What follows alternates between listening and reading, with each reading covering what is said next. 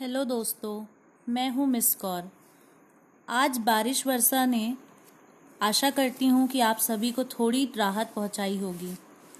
ऐसी ही छोटी छोटी राहतें मिलकर हमारे जीवन को सुकून पहुँचाती हैं। तो इनका आनंद उठाना ना भूलिए। अंग्रेज़ी में आज की नौवीं कविता, गीतांजलि किताब, गुरुदेव जी की कुछ इस प्रकार है। ओ फूल to try to carry thyself upon thy own shoulders, O beggar, to come to beg at thy own door.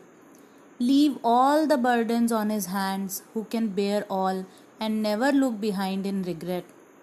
Thy desire at once puts out the light from the lamp it touches with its breath. It is unholy, take not thy gifts through its unclean hands accept only what is offered by sacred love.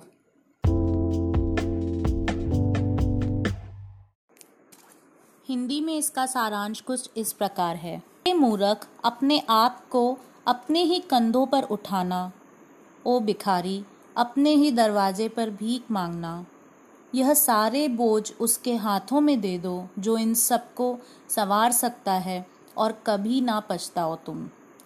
तुम्हारी चाह इस चिराग को बुझा देगी, जो उसकी सांसों से रोशन है।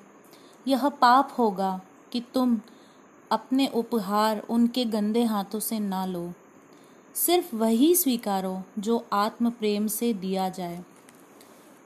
कवि यहाँ पर यह कहना चाहते हैं कि परमात्मा अपने प्रेम पूर्वक भावनाओं से जो भी हमें देता है, हमें उसमें संतुष्ट और खुश रहना चाहिए।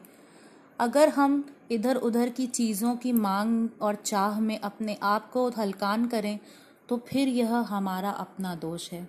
सुनने के लिए धन्यवाद।